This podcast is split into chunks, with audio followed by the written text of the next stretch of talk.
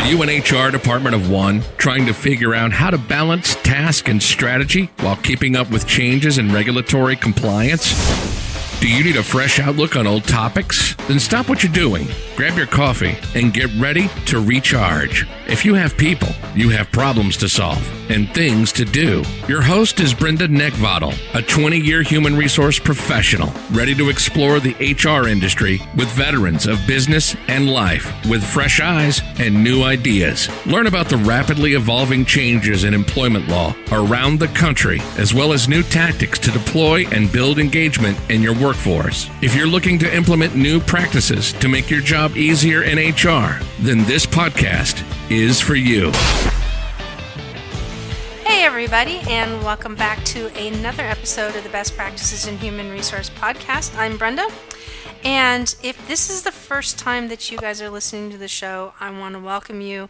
Um, we're here to help you figure this crazy HR puzzle out, and I'm really, really glad to, ha- glad to have you on board. And if you guys are returning listeners, thank you so much. You have no idea how much you guys really mean to me.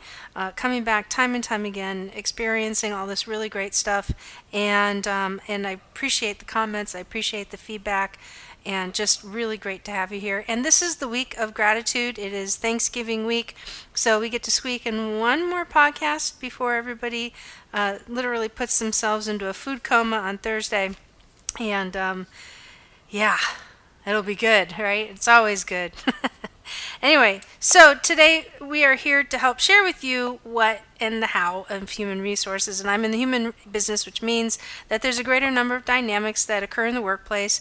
And it just means that there's a little bit more to balance and manage. But most importantly, today, we're going to be talking about a couple things. So we're going to take a look at employment law changes that are happening across the nation. Uh, and today's topic is going to be around seven tips to manage your remote workforce.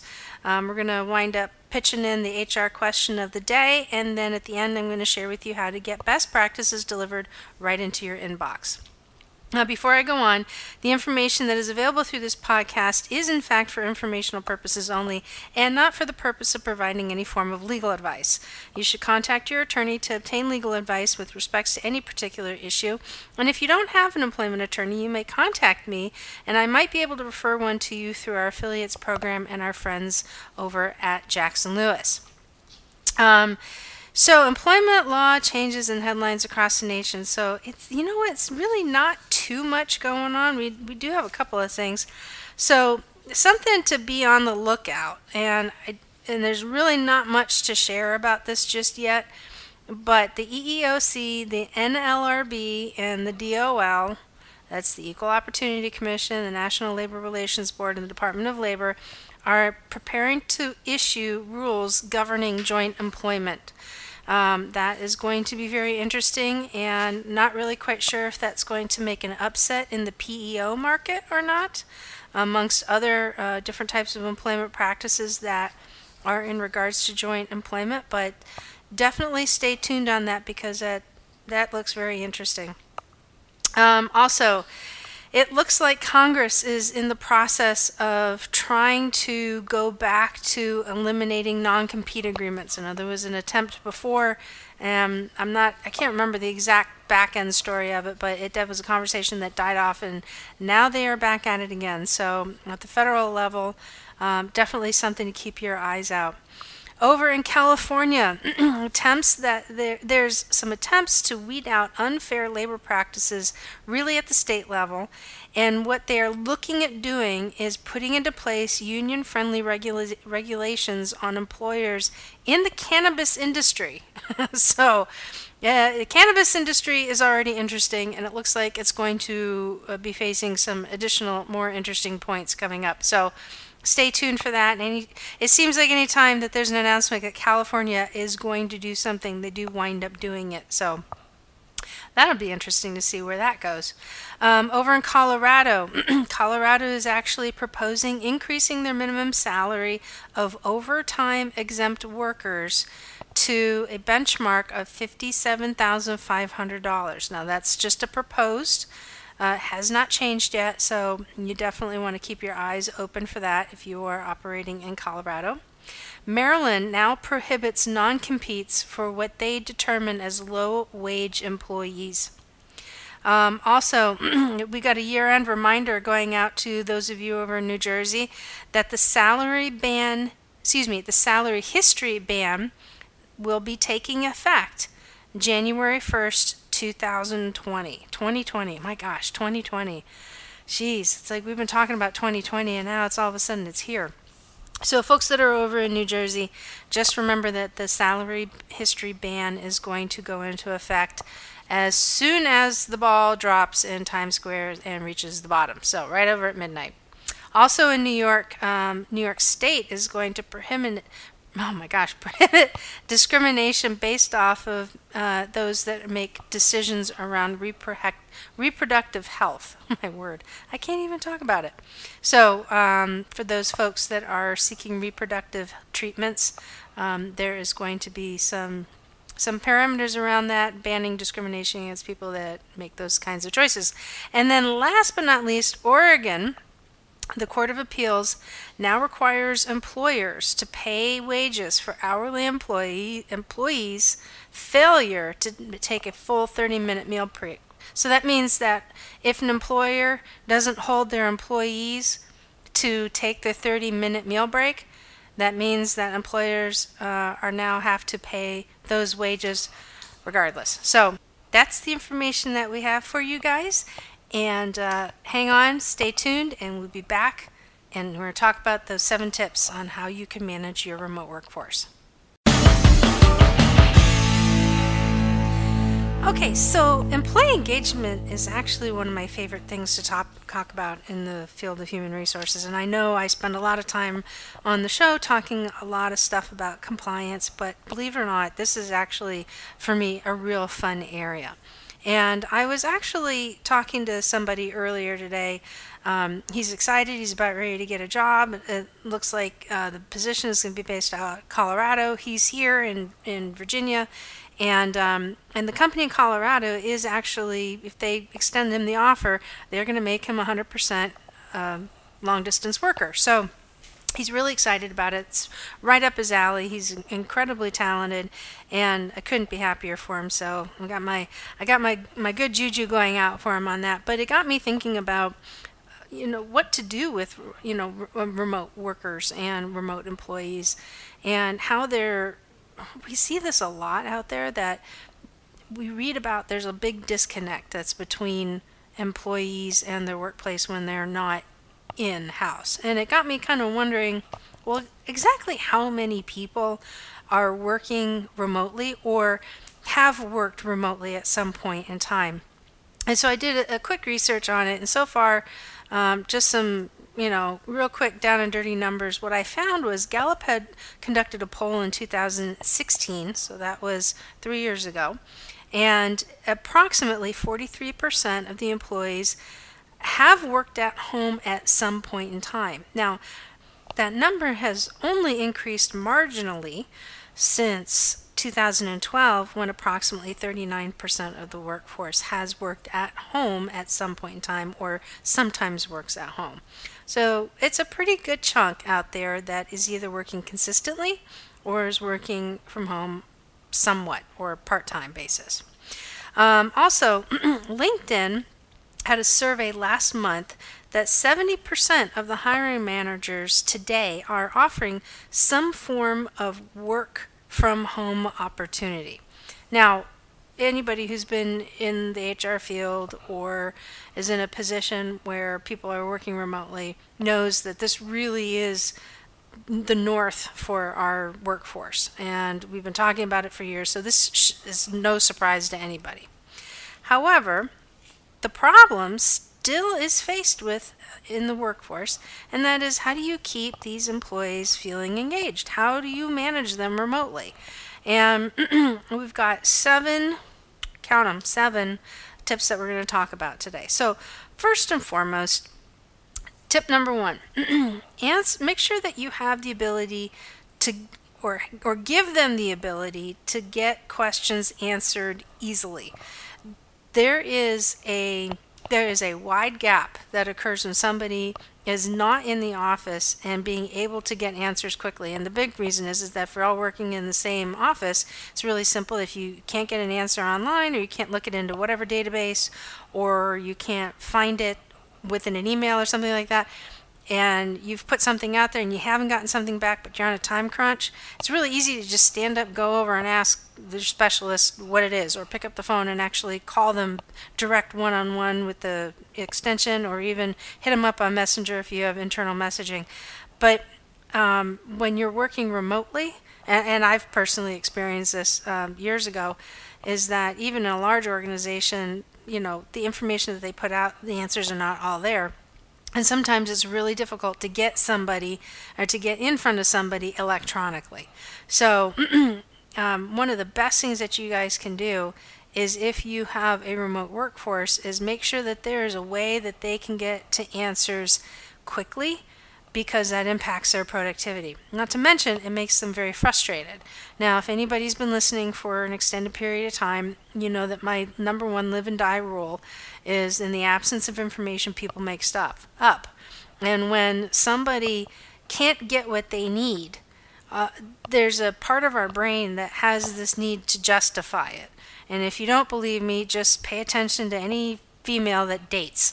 And let's listen to all of the things that they think may be going on if they don't hear from somebody. And i can also say that from experience. So i'm not overgeneralizing but that is very much the truth. And then we do that in a lot of different areas. And, and just step and think about it and just be like really really present and aware that when people don't know the answer to something they come up with some form of story. Because it's very uncomfortable to have this belief that of, of anything or really have ambiguity at any point in time. So, making sure that they can get to the answers, they can get to the resources quickly, efficiently, will definitely help make them maintain that level of engagement that you need to that you need to be in. Second tip, it's okay to set standards. It's absolutely okay to set standards.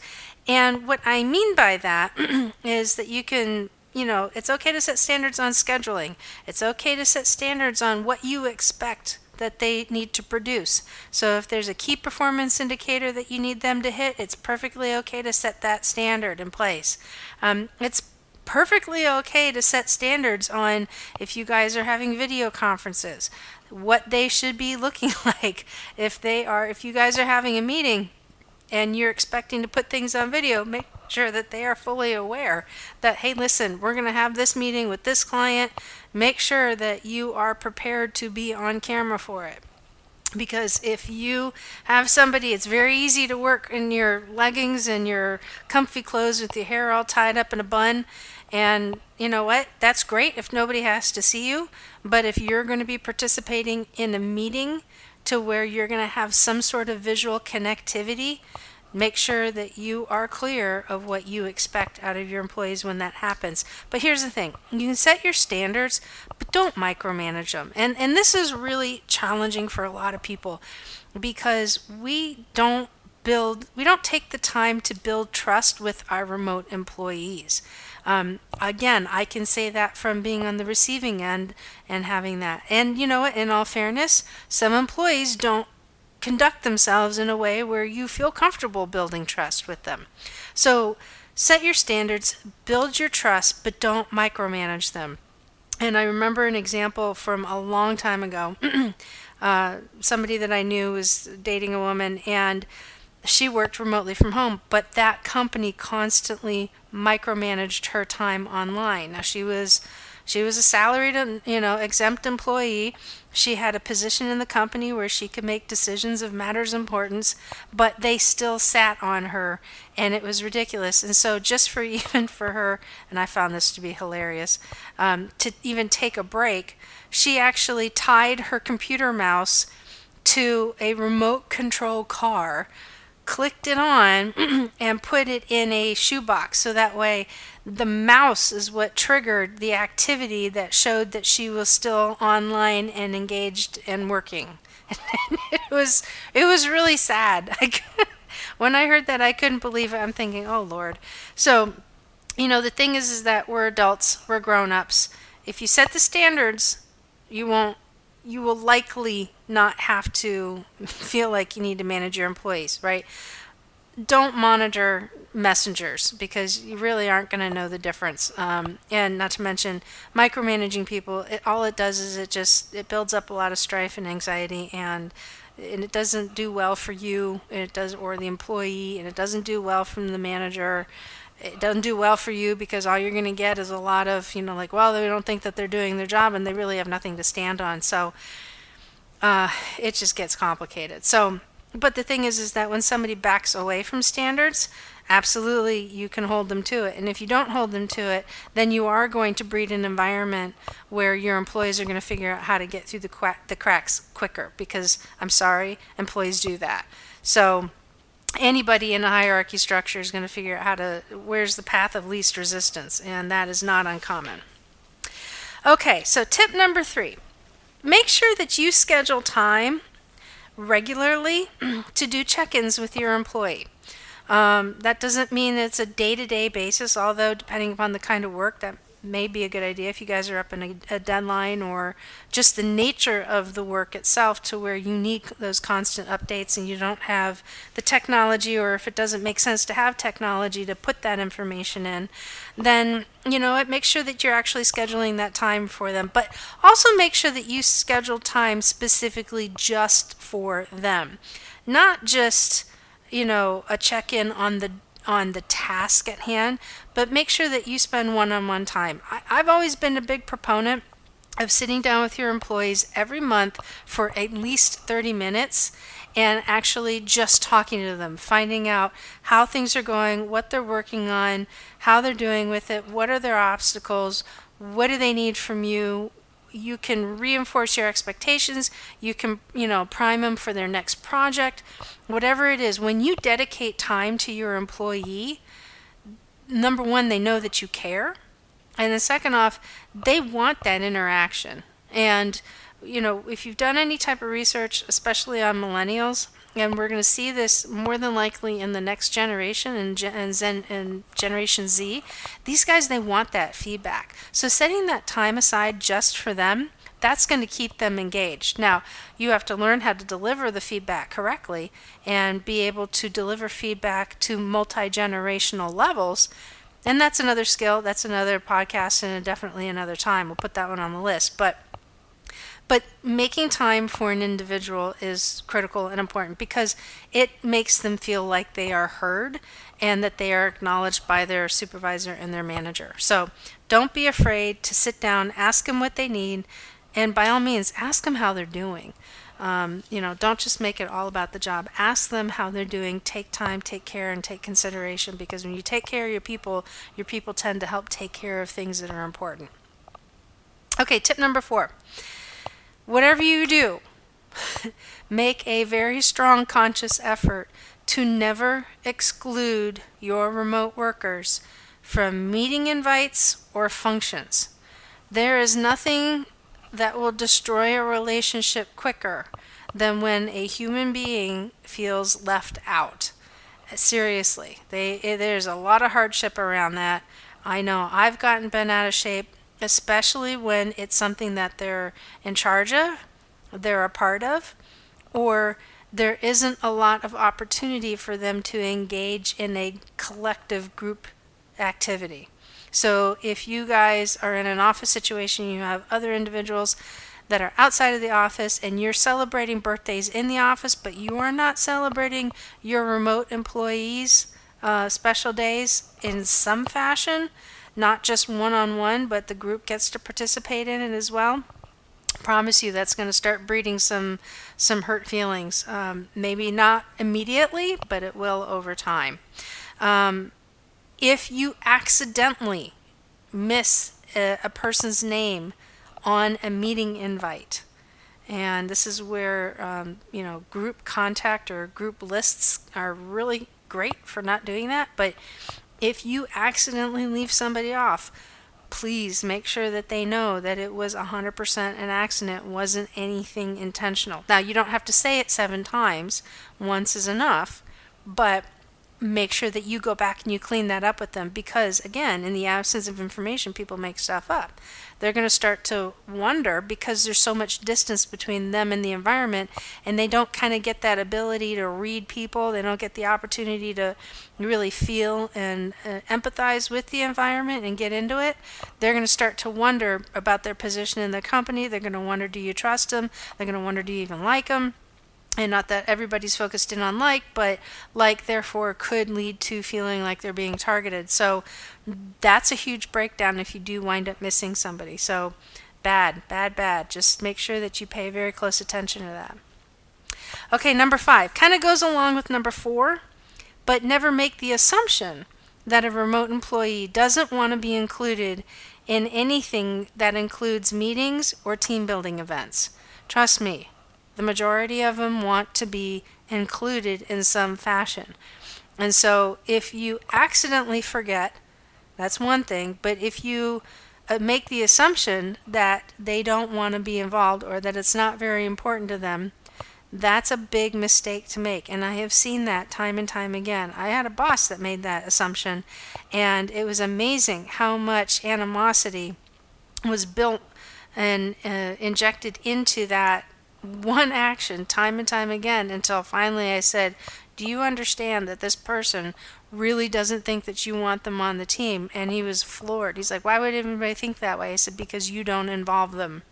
And you don't believe that they feel like they want to be a part, but I guarantee you they feel they want to be a part of this. You have to make sure you start doing it. Took about six times for me to get it through that person's head that in fact that person did want to be a part and it wasn't until the two of them had a conversation and he came back to me later on he says oh my gosh i'm so sorry you were right. And i'm like yes so please make sure that you don't make that assumption okay? You know what they say about assume right? And if you don't email me and i'll be happy to tell you. Okay number six when you set your meetings up for visual uh, excuse me when you set your meetings up make sure you set them up with visual access. Don't just do a conference call that is just audio only. Make sure you turn the camera on so then that way people can see who's in the room. They connect visually with their coworkers and it you know, it makes them feel like they're not just sitting behind their desk all by themselves in their environment with the dog behind them and waiting, you know, just waiting for something to happen. So it, it's a way of getting people inclusive. And conversely, when you have a team meeting, make sure you let people know that they are going to be on camera and that that's the expectation. Unless they're driving in a car and you know you don't want to have them futzing around with the phone, just have them listen in at that point for safety's sake. Um, I remember years ago we had a national conference call and uh, everybody was jumping on, jumping on, jumping on, but the announcement was not made that this call was going to be recorded with uh, live with with live visual, and everybody had their cameras on, and I was watching an employee literally shove a donut right down his face in the middle of everything and it just wasn't good. So make sure that you announce that, hey, listen, this is a video call and everybody is prepared, they're properly dressed. Uh, and again, like I said, unless they're driving in a car, you want to make sure that they're just on listen only at that point. But visual access is what is going to help and it allows people to see one another and make that, that kind of long distance connection. And last but not least, trust your people until they give you a reason not to. Now, I, I called this out a little while ago that sometimes employees give you a reason to not trust them. But until that actually happens, if you're setting your standards, if you are making sure that people are engaging appropriately, they're living up to the expectations, then you know what? Trust them until they actually give you a reason to not trust them. If they are constantly shutting down their messenger, that's a bad sign. you want to make sure that people are accessible if you have an interoffice messaging, messaging service. Not because it's just a way to monitor, but it is a quick way to communicate when there's a thousand and twelve things going on. But it is definitely an indicator that if they are expected to be at their desk on their computer working, that if they shut down their messenger, you really won't get a sense of what's going on. And it's going to just naturally, in its nature, make you start feeling uncomfortable. If you notice that uh, their deadlines are being missed, um, depending upon the type of work that it is, if they're hiding their calendars from you, or every calendar entry that they have is marked as private, um, then you're going to start to have some challenges. Those are things that will naturally make anybody nervous. Now, in the field of HR, it's not a good idea to share our calendars. so HR pros shouldn't be sharing their calendars. And the big reason why is that there is confidential information on there as far as who we're meeting and when we're meeting and what we're meeting about. But also, calendars are discoverable. And if there's any problem that comes around in the company, guaranteed our emails and our calendars are going to be the top two things that are going to be listed on that discoverable list and taken in as well. So when there is a stop order on data, uh, those types of things are there. So people really shouldn't have access to your calendar and your email unless it is um, somebody at a high, much higher level within the infrastructure of HR. But still, definitely want to exercise caution. But anyway, we're getting a little bit away from that. Um, so if you're starting to see so see some of those things, the work is late, you have no access to them.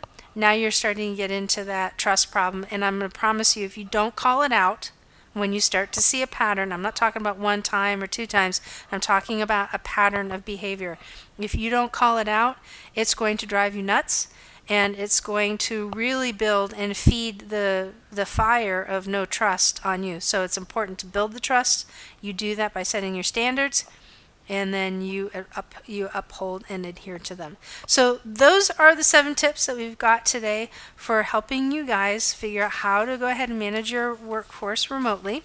And uh, if you have any other suggestions or ideas, by all means, feel free to go ahead and drop me a quick email.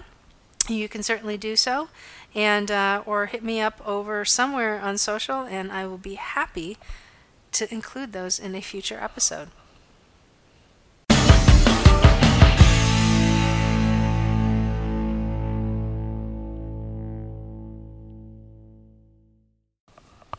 And today I want to give a shout out to Dr. Uh, Blair Ellis's Old Dominion University class who's studying unions in the workplace.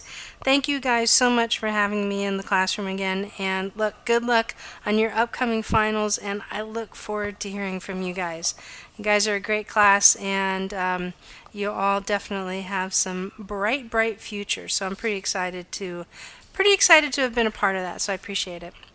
So today's question, today's IHR question, is actually um, going to be focused around kind of a, a pretty unique situation. And um, this question was actually posed by an employee, but I thought it was really good to call out. And what the question is today is I witnessed a retail theft at work and have been called to two lineups already. Do I have to continue going to lineups to identify them? Now, that's not an easy question to answer, and mainly because the big thing to take away so, if you guys are having some form of uh, criminal, potential criminal activity at work, it, it, doesn't matter if it's theft, it could be anything. It could be, you know, potential workplace violence, it could be. Um, shoot, it could be drugs in the workplace, it could be weapons, it, it could be anything, right? Um, it, it it can happen, and it's not uncommon that it does happen. And in this case, it happened. Whatever was going on happened in a retail environment, which theft is, you know, it, it comes with the it comes with being in the store in a brick and mortar. But if your employees are ever witnessed to something, and it could even be something as, as simple as a car accident, um, once law enforcement comes into play, you no longer have control over the environment and uh, not complete control. So um, I worked in retail for 26 years, and I've done everything from small mom and pop all the way up to big box retail. And I can tell you right now that theft in retail is, is not uncommon, both internally and externally. But what I have learned from other scenarios and other situations as well, where we've had to get law enforcement in, you're going to be better positioned to work with law enforcement and create a functional working relationship. And I'm not saying that because then that controls the witness piece of this, but what it'll do is it'll give you the opportunity to actually talk through an action plan with the law enforcement officers to be able to effectively work with your employees. So this is kind of like your one and only way of kind of in controlling in the environment. Because if your employees are being called in to testify, if they're called to, you know, pick out witnesses, uh, write witness statements, give some sort of testimony of some kind, you're not going to be in control. I mean, it's just the fact of the way it is. And if you try to get into control and you try and intercede and you try and control that flow, number one, your relationship from law enforcement is going to have a big fat void in the middle of it. And that's not a good place to be because it's going to start building a contentious relationship. And the other piece of it is is that you also don't want to be in a position where law enforcement now sees you as an obstacle and they're going to take additional legal routes to get the information that they need because they absolutely will. They'll go out and get a warrant. They, they may even charge you for obstruction of justice, right? And, and those are some pretty extreme situations, but those are the situations that ramp up pretty darn quick. So you don't want to have that. And um, I mean, years ago, uh, my first, my very first day when I was an HR sprout, we had an incident that took place. I've mentioned it before on the show, but um, had an incident took place. Thank goodness I wasn't in a position where I had to do anything about it. I was too green, too young. It, it wouldn't even been remotely reasonable for me to get involved. But the company had produced a list of people that they were comfortable or were working with law enforcement to get in. And what they had requested from the sheriff's office was to go ahead and provide a list of the people that they wanted to talk to so that way, the human resource uh, team was well aware of who law enforcement was going to get in front of and who they weren't. Well, unfortunately, when I came in, I was, was kind of part of that shuffle shuffle, and law enforcement decided to go behind the human resources team's back and actually pull me in and give my own statement and I wasn't included on that original list. So, needless to say, HR wasn't happy about it. They certainly knew that there was nothing that they could do about it because it was an active, ongoing investigation, and the organiz- and the company could not be in a position uh, to violate that or to intercede or get in the way. So it just was one of those things that it just happened. I, I kind of caught a little heat for it, but I told them they said the only thing that I did was answer the phone, and they they had me targeted before I could even say anything. But when I was there, I I really didn't have very much to offer, and and all that they wanted at that point was to just remove one more person off of the list of possibilities. Um, so remember, when you have law enforcement involved, you are no longer in control. Um, another situation that took place where thankfully nothing really ever happened years ago, um, and when I was working for a big box retailer, apparently we had three counterfeiting rings in the area, and we had a uh, phony $100 bill that came through that um, one of our managers was able to identify Unfortunately, the cashier took it, and it wasn't until they were doing the nightly countdown and he was putting money into the safe did he actually catch the bill and figure out what it was. Anyway, it came up to me since I was in operations at the time, and um, I went ahead, called out to the P- PD department, and they said, "Oh, you got to talk to so- to um, Secret Service," and they sent the Secret Service agent out that was uh, responsible from that area, and he and I spent some time talking. Um, and we actually went through the tapes to see if we could figure out who it was. Unfortunately, we didn't have a timestamp um, as to when we collected that type of money because the cashier just entered in $10 versus $100. Um, and we never saw a $100 bill transaction go through. So it made it, unfortunately, a little innocuous, but you know, the Secret Service agent actually wanted to talk to the employee. It just so happened that employee was that was their last day, so it was weird and suspicious as to whether or not the employee was knowledgeable or wasn't. And being that that employee was no longer employed, there was nothing more I could do as far as controlling that environment. So um, nothing ever came of it. it was kind of one of those things where I think it just died in the wind, but um, you know, again, those things do tend to happen. So, Yeah. so when law enforcement is involved, uh, you're not gonna you're not gonna be able to control your environment as easy as you think you will.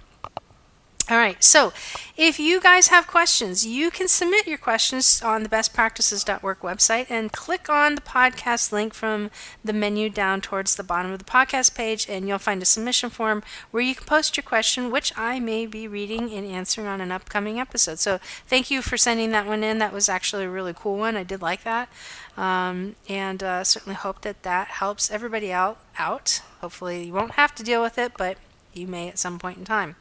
Now, if you want to find out what's going on in my world and what's going on next with the podcast or anywhere else, you can follow me on social by uh, hitting me up on Instagram and Facebook at Best Practices in HR. You can also find me on LinkedIn at Brenda Neckvatal. That is uh, last name is spelled N E C K, like the thing you want to choke. V as in Victor, A T A L. And you can also find me on the website at bestpractices.work, where you can jump on the mailing list and get the latest and greatest best practices delivered right to your inbox. Now, again, guys, you have a wonderful Thanksgiving holiday. Um, stay tuned next week. We've got another special guest coming up, Eddie Penny, United States uh, Navy SEAL. He has retired. Um, he is actually the owner of Contingent Group, is one of our affiliates on background checks, and we're going to talk about a very special topic and a very special subject on how you guys can mitigate some risk. So, have a wonderful holiday week, and we will talk to you next week. Take care.